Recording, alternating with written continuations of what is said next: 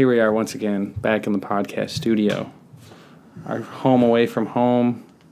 It's kind of a weird thing to say, considering it is in our home. And I just have one question. I see, and the people probably just heard you sipping that Halo Burger, Coke, Sprite. I doubt it's water. You're probably treating yourself. And my question is, where the hell is my Dairy Queen, you bastard? It is water, but here's, I guess, my question, since... Why do you always start off talking about a fast food franchise? It's like a Pavlovian thing, because like for the first 3 or 4 or 5 or 7 episodes... They were on Sundays. And I had Dairy Queen. Yeah, so let me break it down then. Actually, let me break something down right off the bat then. No one here loves Dairy Queen as much as one may perceive. I was skipping through the... There's two quick points before we get started. I was skipping through the last thing, and the first one was the first 5 minutes are talking about Dairy Queen, but... Every time. Yeah, it's... You know, on Sundays, we have a free-for-all and do whatever we want. And if you've seen the Where Were You When We Would Ride video. That would be an example of some activity we would choose to do on a Sunday. So we end up usually doing a podcast that night and, of course, along with eating all pizzas and ice creams and things, Dairy Queen is usually the place for the ice cream. The nightcap, if you will. It is not by any means a much-loved, famed, celebrated place, as it may sound, because you start out every single one. And then it didn't really put me off, obviously. But there was one thing that it made me think of, and that was humor. I realized you can't really convey humor, especially to people that don't laugh at the humorous things they say. And when I was jumping around the podcast... just making sure the volume was consistent all the way from the beginning to the end, which took me about 6 seconds. It landed on me saying girls, and I remember saying something about you were talking about band dudes telling people they should bring them something for entry to the show. Oh, right. And I just wanted to be clear that that was also a joke, and I may not have laughed after it. And I feel like most things I say that are funny or that I'm joking about do not come across as jokes, and people take them seriously, like when they message me offering up their girlfriends. That's cool, though. I have a couple notes on that. It is cool, but it's not... there's nothing you can bring me that I'm going to trade you my time for. So that's just a note that I wanted to... clarify. Clarify it with. Just to note your notes... I went to a show last night. I'm not going to say who the band was, but, you know, if they're listening, they know who they are. But I'm sure they're not listening. Why are you laughing? Because it's funny to say if they're listening, they know who they are. Yeah. And someone brought them a Xbox for guest list. It's like a $300 thing. Okay. And a ticket's $20. Yeah. But it's the chance to have access to the band. Really? Yeah, that's the big thing I have a problem with. And I appreciate the fans. We've talked about it in the past, about how there are times when I'm rude to them and put off. I'm generally reserved / kind. I think it's kind because it's my kind, I guess. But sometimes when they bother me, I just don't have a filter, I guess. Yeah. Which is not really a big deal. I don't really want to filter, but my biggest thing is, and I may be overthinking it as usual, but I don't like the idea that someone can go get something and then you owe them your time, I guess. Right. Nothing against anyone, but I don't really want it's not worth it to me to... open up, like, I don't really want, like, frivolous relationships, I guess. And I may be overthinking that as well. But it takes a lot of energy to meet and know someone. And you kind of just beyond the greeting and, hey, cool, and if they want a picture or just tell a story, a lot of them will just tell a story. And that's really cool. But when someone brings you something, they kind of feel entitled to. It's strange because they don't feel entitled to anything. But there are some unwritten assumptions. Like, right. They're not going to hand it to you. You're not going to take off running down the street after you. Right, thanks, yeah. Right. So, but then they also don't have a clause written that says you have to sit with them for 45 minutes. Right. But they might feel okay for 15. But these are all just invisible guidelines that you kind of go by, and I just don't want to bother with them. So those are really hard. And it really takes a lot of energy to... Well, plus I don't want anything. Right. I don't like things. There's nothing someone could bring you that would make it... Which not to say people haven't brought you things that are cool. A few people have. But they've never hit you up saying, hey, man, can we hang out if I bring you this thing? Yeah. I really don't like that because it's kind of like, no. If I wanted that, I would go get it. I don't want it. Unless it's a thoughtful gift. Some people have given me thoughtful gifts that I think are cool. But there's stuff that's hanging up in the house, which I think is kind of funny. Yeah, it's funny that we're talking about it now that I think about it, because we have a lot of that stuff hanging on our walls, which I guess is some of the more thoughtful stuff. Yeah. Stuff that I think is kind of cool or unsolicited, I guess. I guess the now that we're doing the thought experiment, it's the desire for something in exchange, I guess, because it's not a gift, and people really do that in society as well.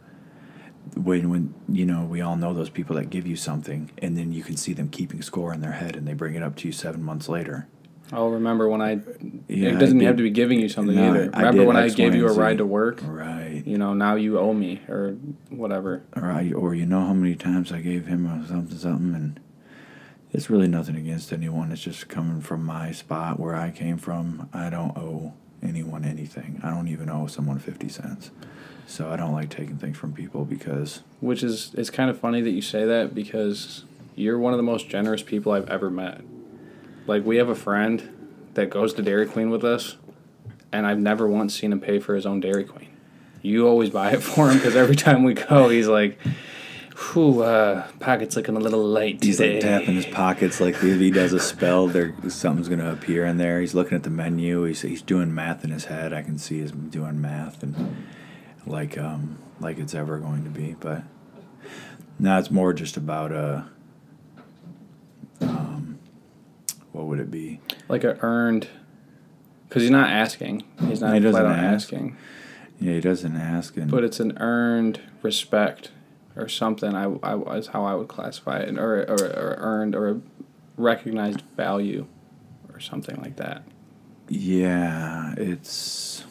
I guess I'm trying to think of the way to break it down. It's kind of impulsive too, because there are people that I'm just as good, if not better, friends with that I wouldn't do that. Right. With. And it's because I don't appreciate them in that way. Yeah. Or it's almost like the way you describe that. It's almost like a not fed up, but it's just like. It's really nothing for you to buy a $5 Blizzard for somebody. I think coming from a place of having nothing, if I feel like I have $5 and that person doesn't, then I'll definitely buy him whatever he gets. I don't fucking know what he gets, but I don't think he even knows what he gets. It's almost like Abe Lincoln status, you know, where the old do-gooder quote he has, but. Really, it's kind of just what I always think, and I may be a fool for this, and I think we may have talked about this as well, is if this person had it, would they do it for me? Right. And if the answer is yes, I'll usually do it. Because I can't use that attitude, that benevolent attitude for all the people around me. Because else you'd be broke. I would be more than broke. I mean, growing up, yeah, I had no value, and I let people with no value around me.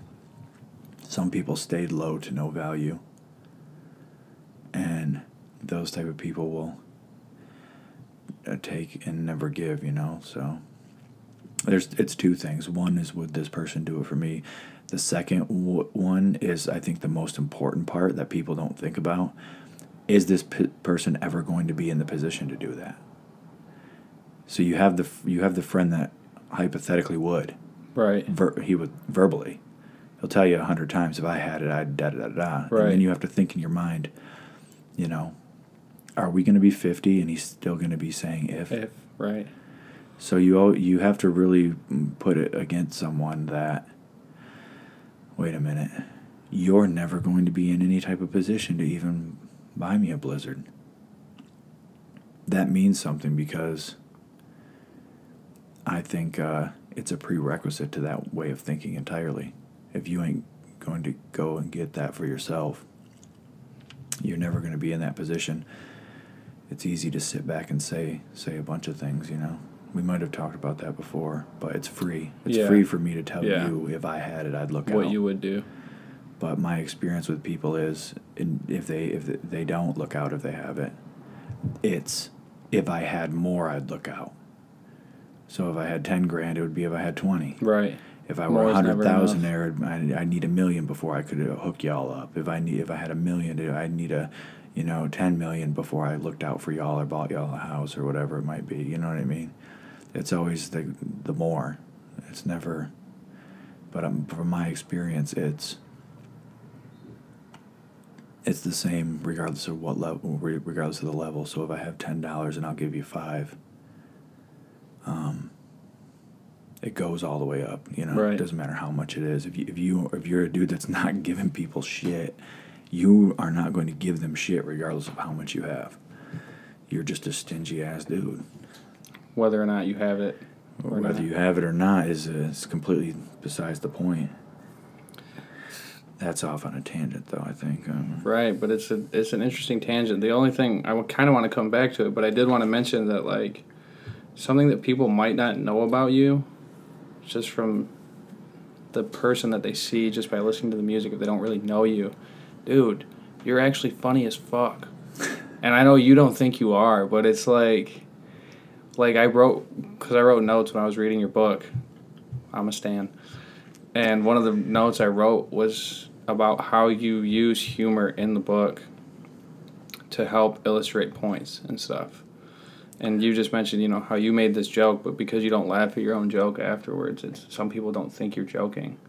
Yeah. And then that gets into a whole other thing about the two different types of comedy that me and you kind of reflect, where if I make a joke, I'm usually the first one to laugh at it. Right. You are right now. Because I'm just having a good-ass time. Right. And you kind of see someone like Dave Chappelle does that, like in the new stand-up special. He'll make a joke and then laugh and walk off stage or, you know, something like that. He always taps the mic on his leg, which is so funny. But there's other comedians, you know, like a deadpan style, they say something funny and they'll just straight face through it. Yeah, some of the classic ones. So. The classic ones, I think, do that. Just kind of I don't know why. I do have an idea of why, and that is also why Suicide King has some humor in it. Yeah. People think that we're switching our style up or whatever, but it's more like, you know, you're talking about suicide. And to get through, I believe comedy is the antidote to life. Yeah. Period. If you can't laugh or have a sense of humor at something, you're going to be in a rough place. And a lot of times it's people that have that tendency or whatever, like, you know, I feel like I have this obsession with death, to use a poetic term. I feel like I am on a diet of death. Dude. And the only way you get through it, like this shitty life or whatever in the book, or the life that I've had, or and the one that I'm writing about in the book, whether it's encompasses everything or not, because it's just a few years, the only way you get through it is through humor. Right. The only problem with that is your humor's a little bit darker. I don't like to say darker because it reminds me of dark comedy movies. It's not that. It's more just like grim. Well, some people just don't get it, and they just think you're an asshole. Yeah, sometimes. That's a little bit of a misunderstanding, but what I always think of, and I don't know why I think of this, because this is not one of my favorite movies. It's good, a good direct, good everything. I don't know why this stands out to me. I believe at the beginning of The Departed, Jack Nicholson and his muscle are sitting on the beach executing a couple. Okay. Is that the beginning? And when he shoots her, he says, "He fell funny." Okay. I don't know if I've ever been in that same situation to talk about on the podcast, but that is the humor that I have. Right. He shoots him in the head, or it might have been a girl. I believe it was a couple. But when they fall, they're on their knees. He shoots him in the back of the head, one of them. And then he says something like, "She fell funny." It's just like an observation that you wouldn't normally make. You wouldn't think someone would make in a situation like that. Yeah. It reminds me of an observation that I thought was similar to me. I was reading about a murder. I think it was in Italy. Do you remember about the Amanda Knox? It was her and her boyfriend had been accused of murdering her college dorm mate. No, I don't think I heard about it. I was reading Malcolm Gladwell's newest book a few days ago. It had came out. It's called Talking to Strangers. Okay. And she basically was thought guilty because of how she acted wasn't how you would presumably act if you found someone in your room dead. Rather, she acted kind of like she did it. What did she do? In their eyes, nothing. She didn't do anything. She came home and found a dead body. But her personality was all everyone was saying, prosecutor, police, whatever it was she doesn't act like someone whose roommate just got killed. Right. And she was just a little bit quirky, a little weird. Sure. Had a strange sense of humor. She didn't find it funny or anything, but she didn't find it disturbing, or it. Yeah, but not to the degree that they thought she should have. It's kind of weird. For example, she stretched in her holding cell while waiting trial. Oh, okay. She did, did little things that they thought didn't make sense for someone that just found their roommate. She wasn't hysterical. She wasn't crying hysterically or screaming in pain or whatever. She was more upset, and they thought that was a strike against her because she described an upset situation and by saying something like she so-and-so had just had her throat slashed and whatever. They thought it was insensitive enough to maybe even hint that she did it. Okay. Which was, there was not even a chance. So did she end up getting in trouble? After a few years, I believe that she got out. Okay, so she did go to jail. Yeah. That's kind of crazy. Yeah. Anyway, the point was, I always feel for those types of people. Because even when things happen to me, like whatever it may be, when I was shot, I just called one of my friends and walked back, and I went to hang out with my friends, hang out with some girls. And then I went to the tattoo shop, and I asked if someone knew anything about this shit. Kind of laughing, but almost bleeding to death, Did you, what was the tattoo you got? No, or you were just hanging out? I went to hide out. Oh, okay. I went to hide out. I was with the girls for a while, and then when it became too late, I went to kind of hide out because I didn't know what was going on, really. Right. But I was kind of, I went to the diner, bleeding everywhere, shit, sat down and had me a coffee and shit. I was just thinking through things, basically. Right. But if you would have found me sitting in the corner at a diner, bleeding everywhere, you would have thought maybe it was a little bit fishy. Right. Maybe I was in the wrong for something, especially how funny I thought it was. So much so to where when I tell these things out loud, they're kind of, people don't believe them, I guess. Right. So, it's kind of it's just a personality thing. But my point was, comedy's important and humor is too, and I don't have a great sense of humor, but I think I do have a strange perspective in comedy and humor and lightheartedness and even playfulness is a lot on the latest record. And it's that way by design. It's called Suicide King. Do you have like an example? Like a yeah, if you listen to the lyrics to 4/5. Okay. You have to be retarded, right? I mean, have you ever seen a grown man do a backflip? Like something like that, or yeah, I mean, even that's wrong to laugh at. You're talking about shooting someone with a gun so powerful that they backflip. But it's just that, you know, type of, you're not supposed to laugh at those things. But one thing that I did that I thought was more about attitude was, and this comes, I believe we talked about this before when I talked about not writing. I just say shit and bitch, and it's just really stupid elementary style rhymes. It's not in any way am I proud of it, but it's just an attitude. It's more like punk rock. It's like an attitude, not a skill. So when it says, in the first verse, I think, or something, it says bitch, shit. It's like you smell so like old shit.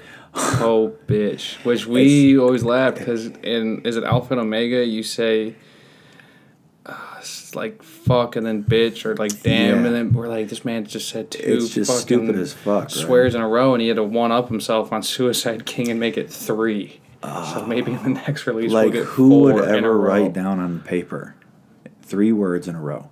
Shit, hoe, bitch. That's just complete retarded. But my point is, it was. Well, I made all that song up in one go. You know, that was just random. You know, played the beat, and then I just said what I needed to say. Feeling myself that day. How much of your music do you freestyle versus write? 98% freestyle. Okay. 2% written. I mean, the proof is right there if you watch the Right That's Now freestyle video. Oh, yeah. Right Now. So. Yeah, and sometimes I don't like analyzing it. I let all the same, I guess. Like Right Now freestyle, I wanted to call it freestyle because I wanted people to know, like, it's just, I'm just in that mood. And I remember when what was going on was, you know, we were eating and he had the beat playing. Yeah. And I was like, I can probably hit this all the way through. Right. And then we just walked in there. And I didn't want to really flex. I didn't want to show no skills. I didn't want to be impressive with metaphors. I didn't want to whatever. The beat to me felt like a hypnotizing, redundant, repetitive. I didn't even want any parts. I didn't want Cat to put no horn or no bells like he usually does, or none of that texture. It's just redundant loop, and that was the mood. And it's just a mood. As they say, it's a vibe. It's a vibe. But I keep jumping back and forth. But going back to like the people asking for guest lists for bringing something, or just that idea that they can have access through a gift or through some sort of offering in some sort of way is really interesting to think about, because, you know, we have made friends through the band, whether it's like other bands that we've toured with, or, you know, there's a few tattoo artists that we know that we're pretty cool with that we wouldn't know if it wasn't for the band, or, you know, there's a couple other people. And it's kind of interesting to think about how, if that person, you know, what gives that person the access over the guy that's just like, hey, can I bring you Dairy Queen and you can put me on the guest list? And it's like, no, I can buy the Dairy Queen. Right. Yeah, I think they're admitting to not having any value up front. They're basically saying, what do you want? And I'll bring it, and then that'll make me cool. Yeah. Or worth talking to, but it won't. And the idea that you have to do that is proof that you're not of any value. So I think the friends we made, here, I'll just give you another one. Dan Pink, who is a popular author, he has a book called Everyone is a Salesman, I think. Every Human is a Salesman. Yeah. Have you heard of that? I've heard of the idea. I don't know if I've read that particular book, but... it comes down to the idea that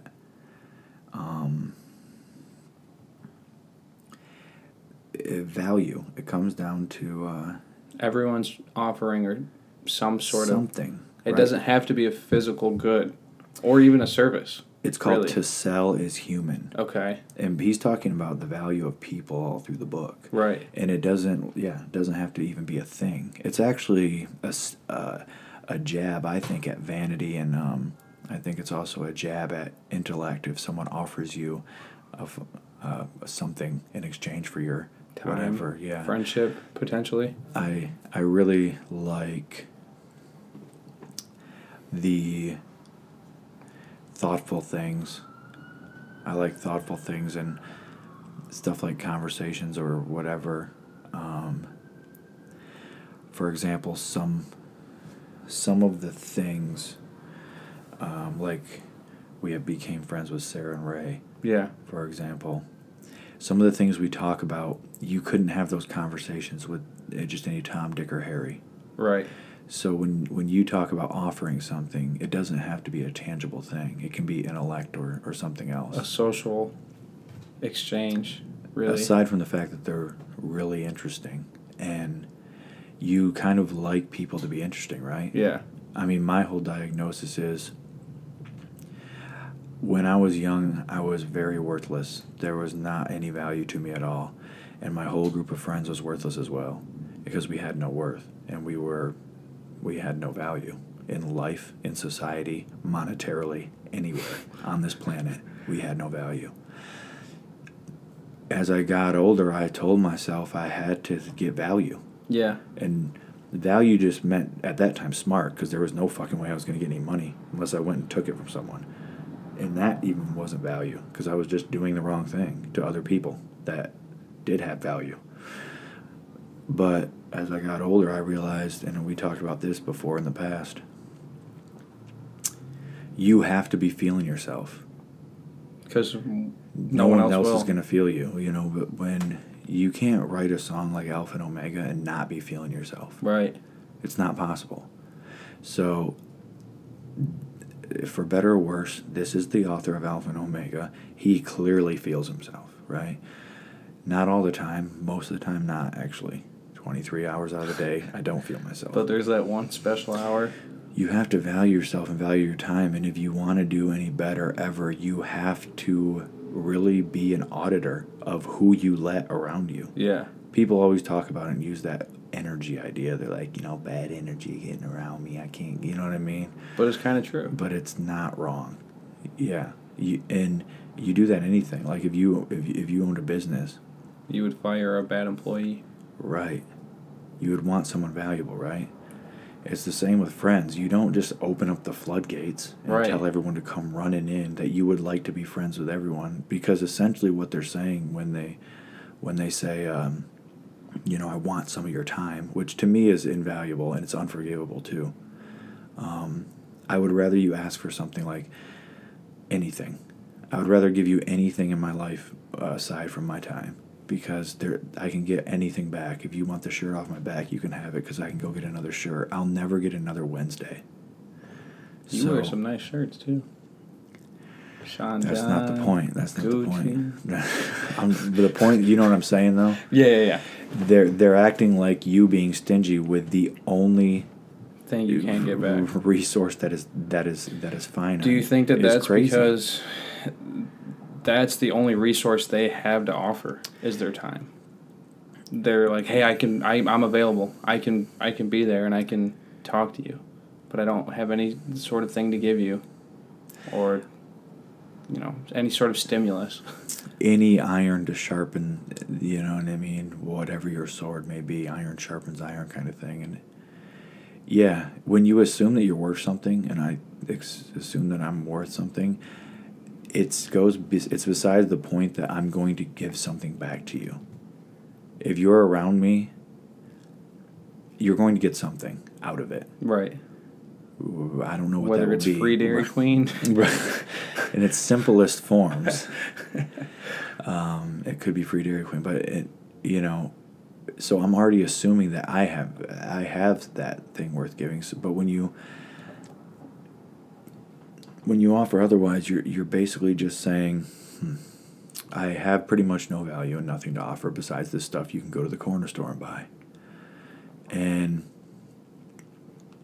And I can't really necessarily say I won't give you my time, because I still do that.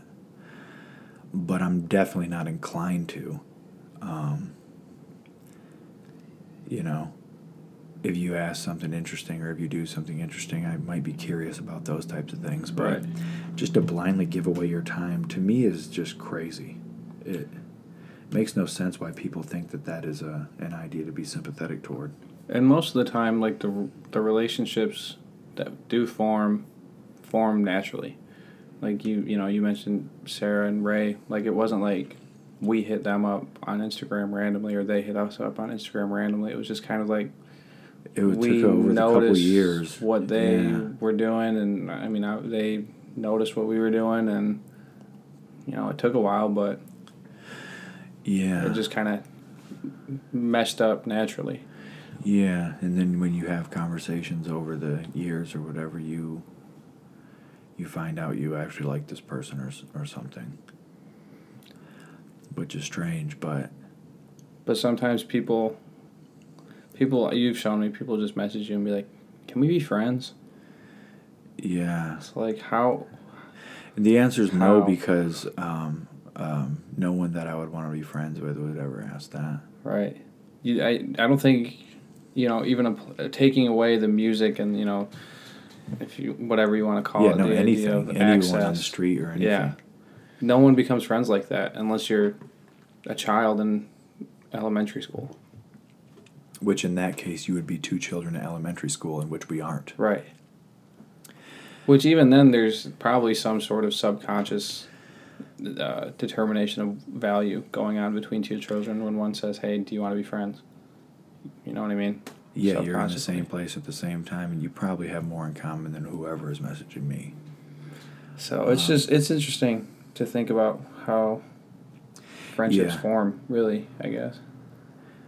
Yeah, it's not a thing to be taken lightly, and I also don't like that people completely overlook the fact that some people, it's a little bit more sacred too, I guess. Some people are a little bit more stingy, which that I am. I don't really like people that much, I guess. Right. Especially when you believe that people inherently are no good.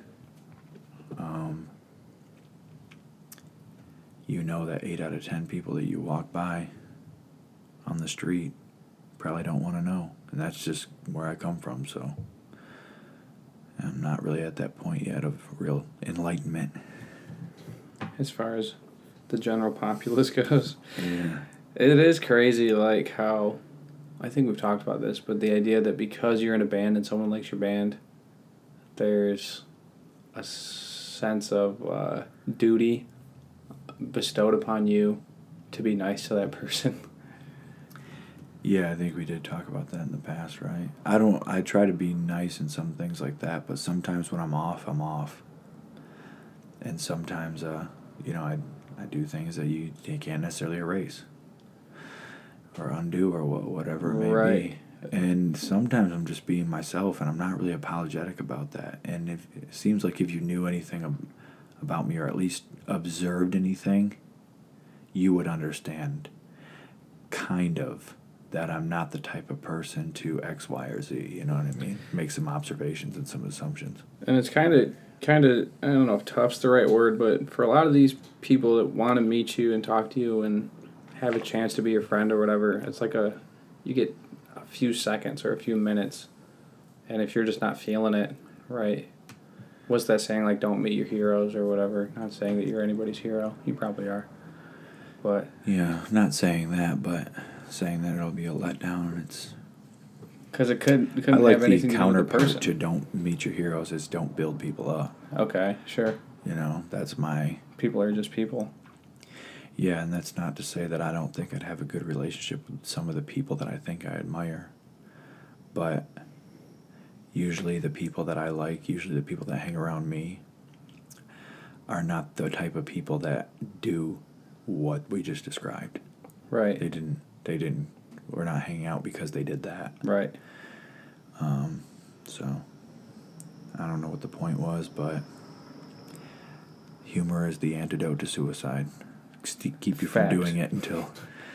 Well, something kind of interesting that you said was you can't erase it or something, right? When you meet somebody for the first time or whatever. And it kind of made me think, someone had asked me the other day, this is going to be a weird segue, but it makes sense in my head. Like, do you have any goals when you set out to record this podcast? Or how do you know you've done a good one when you're done with it? Do you go back and listen to it? And the answer for me is 100% no. I've never listened to any of the podcasts we've recorded. Not a second. And even though you said you've skipped through, I know you don't listen to them either. No. So when I skip through, I mean I click the mouse around on the wave to make sure that there's audio coming through at about 12 or 14 spots throughout it. Right. It maybe takes less than 10 seconds. So that's just to make sure that the mic worked. If anything crazy happens in a podcast audio-wise, that's probably why. But yeah, the idea of, you know, so they said, how do you know when you've done a good podcast? And my response was, I really have no way of knowing. Because one, we don't have, when we sit down to do these, we're not like, all right, let's make sure we talk about X, Y, and Z and make this point and that point. We just start talking, usually about Dairy Queen. Yeah, which I already made clear, Dairy Queen is definitely not important to us. But also, I should do a cliff note here as well that we are not good at marketing and promoting. Because anyone that was doing anything would sit here and talk about all the things they have coming up and all the whatever, and smash that subscribe and smash the like and the follow and the shit, whatever. I don't want to get off topic, but... I mean, hey, if you want to do all that stuff, I don't listen to... I don't re-listen to them now. So... And I don't... And to answer what I... Well, here's what my bullshit opinion, which doesn't matter either. No one does. No one knows. I think this applies to everything. No one knows when what they did was good or if it was anything. Yeah. I think it's a lot of psychological dissonance, confirmation bias, as we always talk about, and it's a lot of post hoc. It's the A&R syndrome. It's no one knows until it is something. Yeah. And then they say, oh, well, of course it was that, this, that, and the other thing. Like in music, they say X, Y, and Z worked on it. But X, Y, and Z have failures every month. Right. You only remember the victories. And I always call it the A&R solution. So when you hand your record in, A&R will always, they'll use abstract, vague, smokescreen, fucking smoke and mirrors terminologies and buzzwords to describe what you need to do to the record without telling you. As far as adjustments to make? Yeah. Even though it's made up of so many stems, so many samples, so many sounds, even though the drums on this are made up of a snare drum, a kick drum, a cymbal, and whatever, the vocals are made up of these words doing this, the guitars are made up of this, even though it's all quantifiable. They have no idea what you should change, but they should feel as an A&R that they need to tell you that it needs to be better in some way. So they say, like, corny stuff, like, let me get a little more, you know, whatever. Just like, the attitude, yeah. Just and the feeling is, you know, I just feel like you're just expressive. They use all these strange adjectives and verbs that don't go together. Yeah. And they're all a bunch of retards. But the idea is when they tell you to do that, if this thing happens to work, then it was because of that. That's why. If something fails, then the only problem is they do the same thing. they tell you all the reasons why. Because and working and failing are stupid words to use, but to bring it back to the original point when you're talking about podcasting, the truth is no. We don't listen because the truth is you and me can't tell you the difference between a good and bad one. Yeah. Are we enjoying the convo we're having? Probably. Or else we wouldn't do it. When we start not to, we just turn it off, right? Yeah, which hasn't happened. They've all been one takes. I mean, when we're done with talking. When we get done to the talk and we don't feel like talking anymore, we usually hit stop. It. So my and point we go, is... That seemed all right. It seemed all right, but the point is no one is sitting there saying, yeah, this is going to take over the world. Joe Rogan. We're coming for you. I mean, when they're making their thing. We kind of talked about it in the last thing, like the Grumpy Cat meme or the viral thing or whatever. There's no antidote for virility. Like, there's not an equation. And these people, you know, just to take music, the industry that I know, they don't know either. They sign dozens of things every year that all fail. And the big ones that work pay for... Right. I mean, Nickelback paid for Roadrunners lights to be on for years. And they are the reason why so many bands continue to be signed to that label. It is interesting to think, like, what if, I don't really know how Slipknot, for example, was discovered, right? But say they never were. They would just be a bunch of dudes wearing masks, playing probably, maybe they wouldn't even be a band anymore. But say they continue to do it, they would just be a bunch of dudes in masks playing the same songs. Right. But nobody would be listening to it because they didn't get discovered. And I'm not saying that they didn't, you know, work hard to get whatever they have. Yeah, no doubt. They everyone that got there worked to some extent. But the point is, it's easy to see. Nassim Taleb talks about this in The Black Swan, which we have a song named after, a socioeconomic theory. That everything is so easy to see after it happens. Right. 9/11 was so easy to see after it happened. But all these, in the music world, just to stick on the business that we know, when something works, it's, oh, this worked because of this. And but when something doesn't work, it's like, no wonder it didn't work because of this. And it's just, it goes back to that A&R idea where when you hand in a record, they have to tell you a few things without telling you anything at all. Usually just some buzzwords and some bullshit to go along with it, so that when it comes out, they at least did something. Right. The only problem is they don't actually tell you anything. They don't tell you, or they tell you things that don't matter. Like a few things are, let's say, going to radio. This was a funny experiment that I did. We're going to radio. We got this song, Eyes. Have you ever seen the video? It's different than the song on the record, right? It has a few guitars and some snare drums and stuff. If you recall that. Yeah. That was what we called the radio version. Because they wanted it to be more. How did they describe it? They don't know. No. More like the radio. Okay. Okay, you want it? Here goes a corny ass guitar and here goes some corny ass drums, and guess what? It didn't make any difference. But they just sweep that under the rug. I mean, the idea is no one knows exactly what and why, or else everyone would manufacture successes every single effort. Yeah. They don't have successes every single effort. We only know about the successes. But that's like saying you could go viral whenever you feel like it. It's just not true.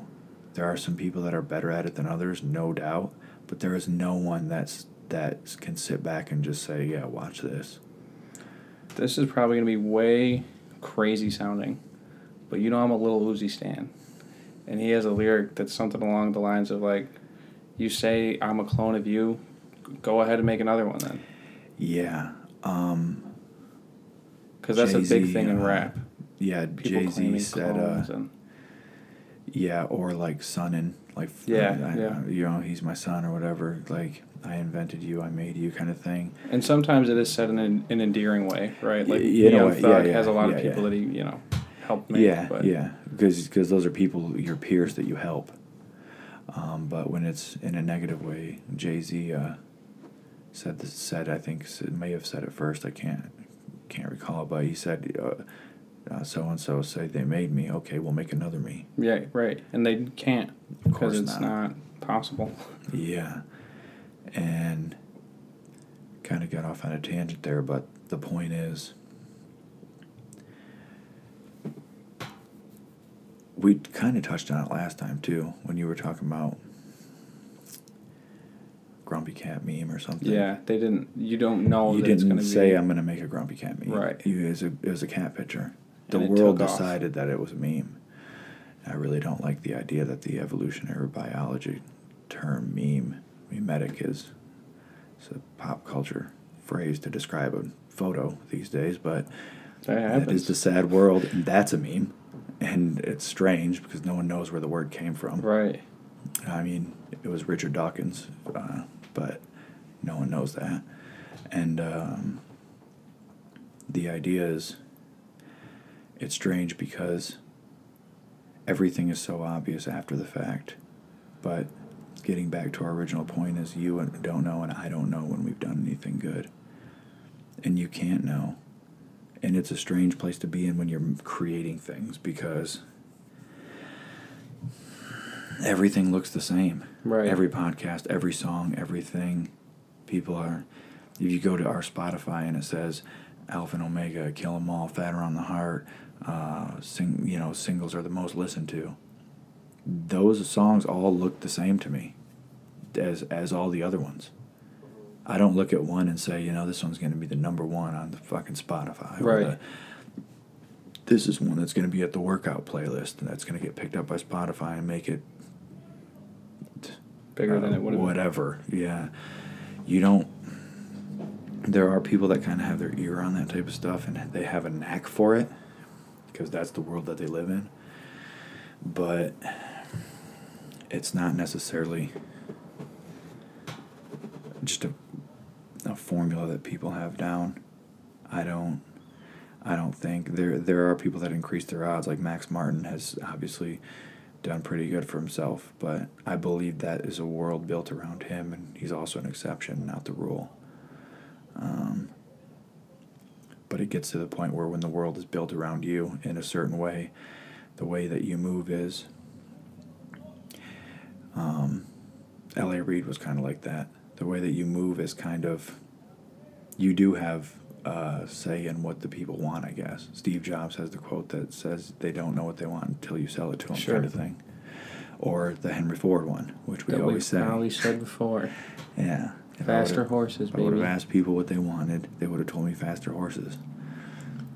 That's the point, I guess. It's interesting to think about, too. Like, I always feel like stuff like fashion or things like that, like, you could look at something and it would be considered in fashion, but why? Because people say it is. Or, I mean, I just thought of this too, like, the American traditional style of tattooing was, as far as I'm aware, started because that was, like, the quickest way for them to do it, to get these big, bold images so that you know what it is, but they're still kind of simple because they're tattooing sailors and soldiers. Like assembly line style, just getting them through quick. But now it's like, yeah, it's the go-to style, if you will. So yeah, use of the American style beyond the tribal stuff, American traditional stuff. But yeah, and that's just an origin thing, and it's it is weird when people make it more than it really is, and right. They do that all the time with hip hop. Mainly, but when you look at something and they dream up a whole idea about how it's such a work of art. I think we've talked about it before, but someone that left I believe it was a pineapple or something at the LA museum. Okay. Kid was eating it, left it there. Before they knew it, there was a crowd around it, photographing it, and there was an article written about it, about this genius new modern piece. Right. It's kind of crazy. Because there are, modern art's a little confusing to me. I don't write it off. Like, if I'm ever at a museum, I look at it and I try to think, where it could be coming from. But, just that idea that anything is anything. Yeah. As you like to say. We have a saying called anything is anything, and that basically sums up this whole podcast. because, yeah, it, on one hand, you're like, this world is completely full of shit. But on the other hand, you're like, anything is worth some real thinking. And that's kind of what this podcast is kind of about. It may sound like we've overthink simple ideas, but there's really only a handful of ideas worth thinking about, and everything else is just kind of an extrapolation of the a handful of simple ideas that pretty much are contained in any thought. And my point is, things like the simple pineapple sitting there are actually worth examining, but it is a sick, sad joke that people, you know, things like museums and these types of things are very weird. But, yeah, I don't know. It's a weird, I'm trying to think of basically how to summarize it.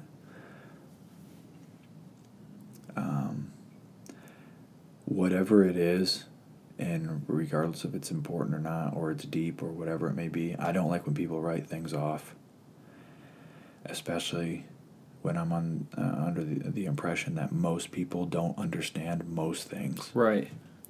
Yet you just write it off like, oh yeah, I have an opinion about that. Don't worry. As soon as you finish talking, I'm going to tell you my view on it.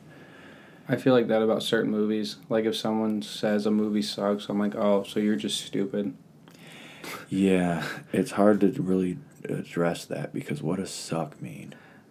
That's what I'm saying. When people say that specifically, like, oh, that movie sucked. Or it's like, can you give me a single reason why? Or some places to visit. Right. Like, Rome sucks. Right. Like, wait a minute. You think Rome? You suck. Rainer Maria Rilke has a quote that basically says that. He says, this is not the quote. I'm going to fuck up the quote as usual. But he says, if you have such an underwhelming life, don't blame everything around you. Right. Blame yourself for not being able to call forth the fruits of life. And I like the way that he puts it because, you know, there are several people around that you can turn on the internet, the phone, the whatever you want to turn on and see people calling forth the fruits of life. Right. I know people just write that off as that they're just they're born special or whatever the fuck excuse makes you feel better about your shitty self, but the fact is they're not. You're just not doing everything you could, I guess. Yeah. I mean, I think at this point, I've only got one more thing I want to ask. What's that? How wild was last night?